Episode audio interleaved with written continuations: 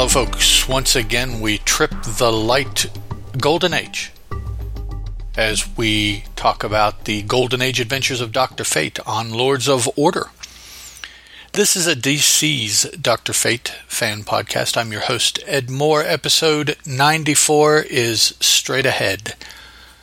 Lords of Order can be found on Facebook and Google+. The website, bigtimenoise.com slash Dr. Fate, is where the episodes are posted. Teal Productions is the contact on Twitter, and email is drfatefanpodcast at gmail.com.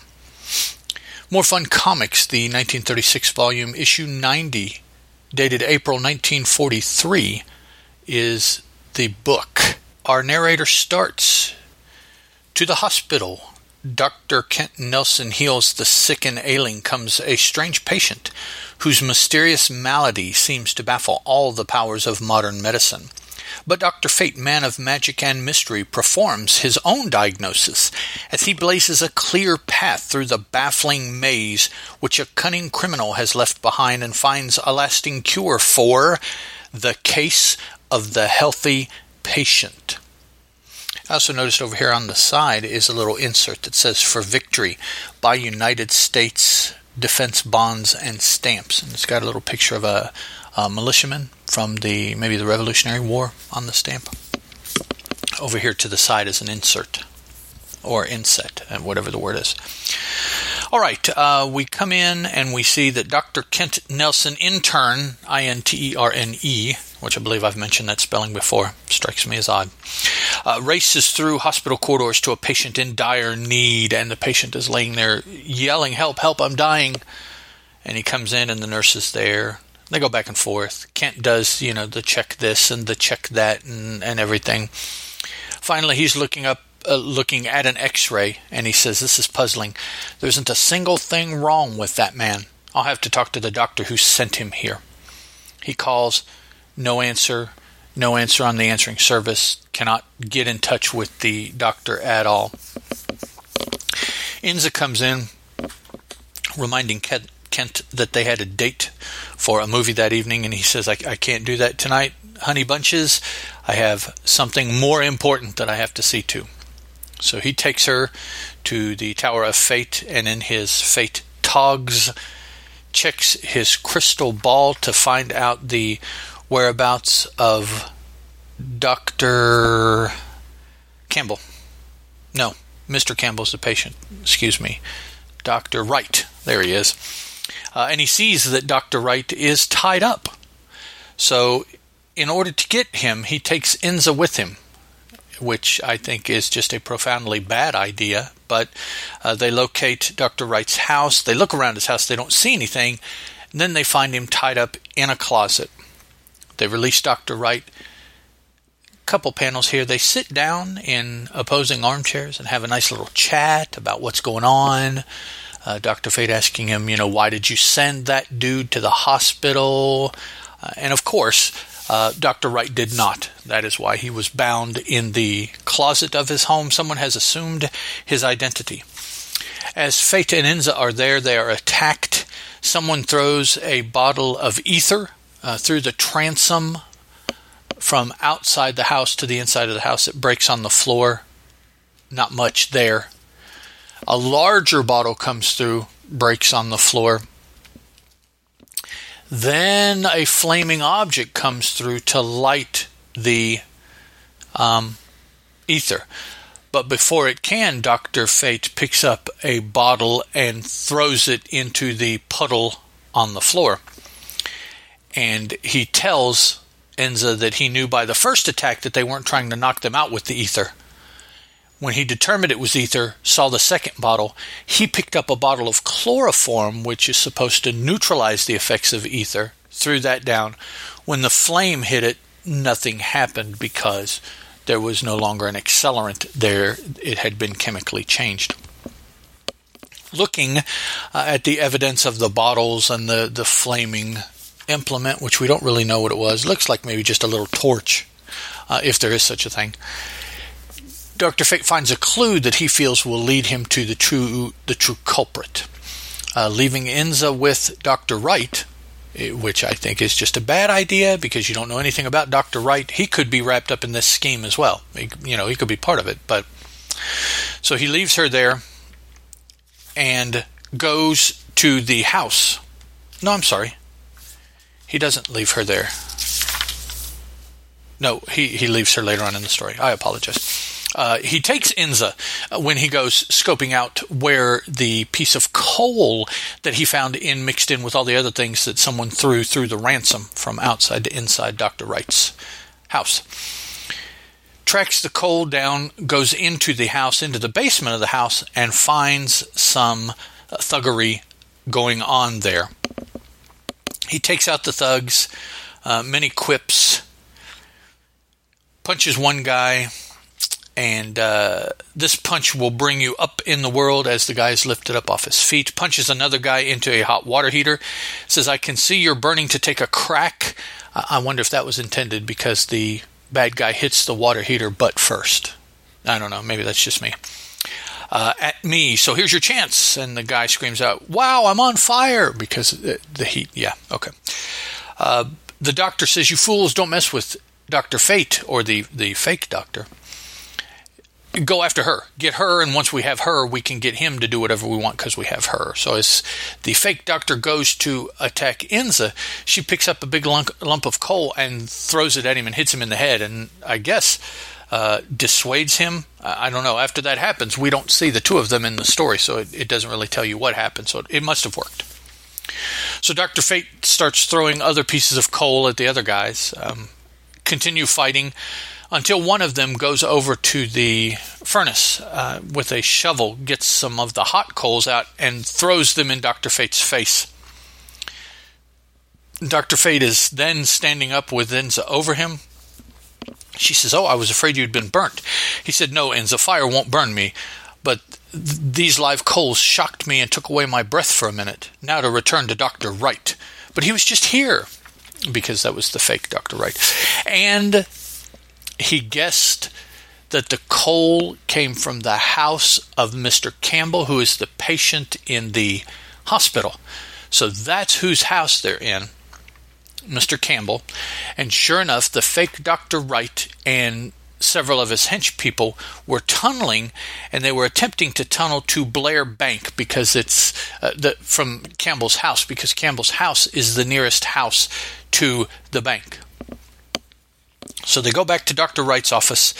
Uh, Fate catches him up on the story, asks if have you noticed anything else missing here in your house?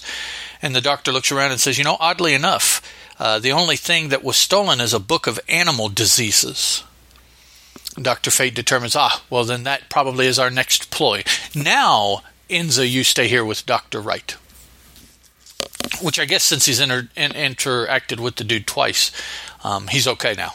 Dr. Wright is. It, it's cool to leave my girlfriend, the girlfriend of a superhero who uh, would provide much leverage to anyone that was able to grab her, right? But Dr. Wright's not going to do that. So, um, Dr. Fate, excuse me, flies to uh, the home of Din Din, the dog movie star, because he'd recently read where the dog was sick. Put that together with the fact that a book of animal diseases was stolen he assumed this is going to be the next scene of the crime. Well, just as he gets there, a doctor, a, a, a uh, quartet of doctors is leaving with Din Din. Uh, Dr. Fate talks to the owner and finds out that, you know, they're veterinarians. They were here to diagnose. They're taking the dog back to their kennel to treat him. Dr. Fate says, no, um, actually, they're not. And he takes off after him. In the midst of the chase, the bad guys convince Din Din. Oh, it just dawned on me. I guess that's supposed to be Tintin, the the dog, or Tintin, or no, Tintin was a boy, wasn't he? Uh, okay. Anyways, I'm sorry. I transgressed uh, wrongly there. My fault. Um, Din Din is convinced by the fake veterinarians to attack Dr. Fate, which he does. Jumps out. Dr. Fate wrestles him a little bit. Then he says, I almost went to the dogs that time, but that phony vet didn't get what he wanted. Now I'll return Din Din to his owner. The rest won't be so easy, though. And he's flying with Din Din, who's still growling at him. carrying him by the back of his collar. Now, I would think carrying him by the back of his collar would cause the dog to choke out, ultimately go unconscious. Well, go unconscious and ultimately die because that's where all the animal's weight is, right? But so uh, now Dr. Fate is like some kind of animal killer. Oh man, if these stories came out nowadays with all the everyone being sensitive to and and uh, concerned about and and insulted by and taking offense with, uh, oh man, wow. It's funny to think how these stories like this, if they were written now, would be just utterly torn apart. I can just imagine the Twitter storm every time an issue of this book, More Fun Comics, Multiple Stories, every time it came out, it would just be attacked every which way. Um, we see that Dr. Fate and Inza are together talking about what's going on next. You know, he, he still hasn't caught the guys and he's trying to figure out where they're likely to show up again. He realizes that there's a medical convention in town that starts that night, the night that he's speaking with Inza. So he goes, and we see in a panel that one of the doctors says, um, That doorknob stuck a needle in my finger. And Kent thinks to himself, You're not the only one. Every doctor who's gone in has been stuck by that same needle. And then uh, someone, all robed up and in disguise, jumps into the main meeting room and exclaims, One moment. Tonight, every doctor in this audience has had an unpleasant experience. A needle was jabbed in his, into his finger. That needle injected nitroglycerin into his blood. And one of the doctors jumps up and yells, What? Help! I'm going to explode! And immediately, Dr. Fate jumps up, knocks him out, and subdues him, takes off his disguise, um, and tells us that a real doctor knows that it is a heart stimulant and it's not going to cause you to blow up. Only a crook would assume that.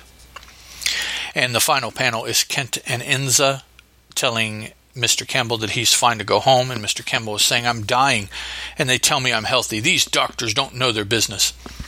Kent responds to Inza only. Strange, Inza. Some people would rather be sick than well.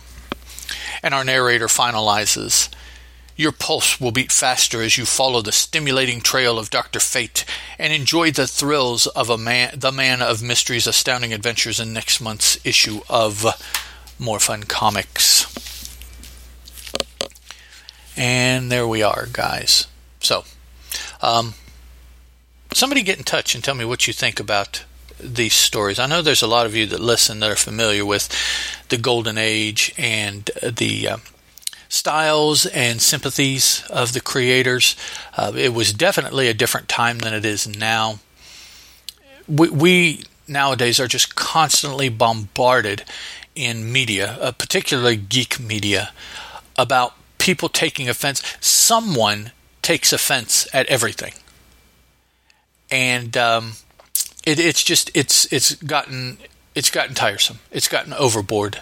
Um, but yet the things that we see now as far as pop culture media is nothing compared to what it once was. I mean, think of uh, Shirley Temple movies and uh, vaudeville. Uh, these comic books, all of the things, and those of you that know comic books can name hundreds of thousands, if not millions, of examples of clear clear insensitivities, much less things that nowadays people, you know, somebody would, would stiffen up and say they take offense at. Um, so uh, I just let, let me know your thoughts on that, and, and let's let's start a, a discourse if we can, um, comparing and contrasting the two. I'll be interested in sharing anybody's observations with the rest of the listeners and, and add my own if, if they seem pertinent at the time. But let, let's do that and let's start talking about these these differences and things and see how you, the comic book podcast listener, feels about it. Uh, next time out, All Star Comics, the 1940 volume, issue 16, cover dated April May 1943. Thanks a lot, guys. Ciao. Lords of Order is a Teal production, and as such is licensed under a Creative Commons Attribution non commercial, non derivative 3.0 unported license.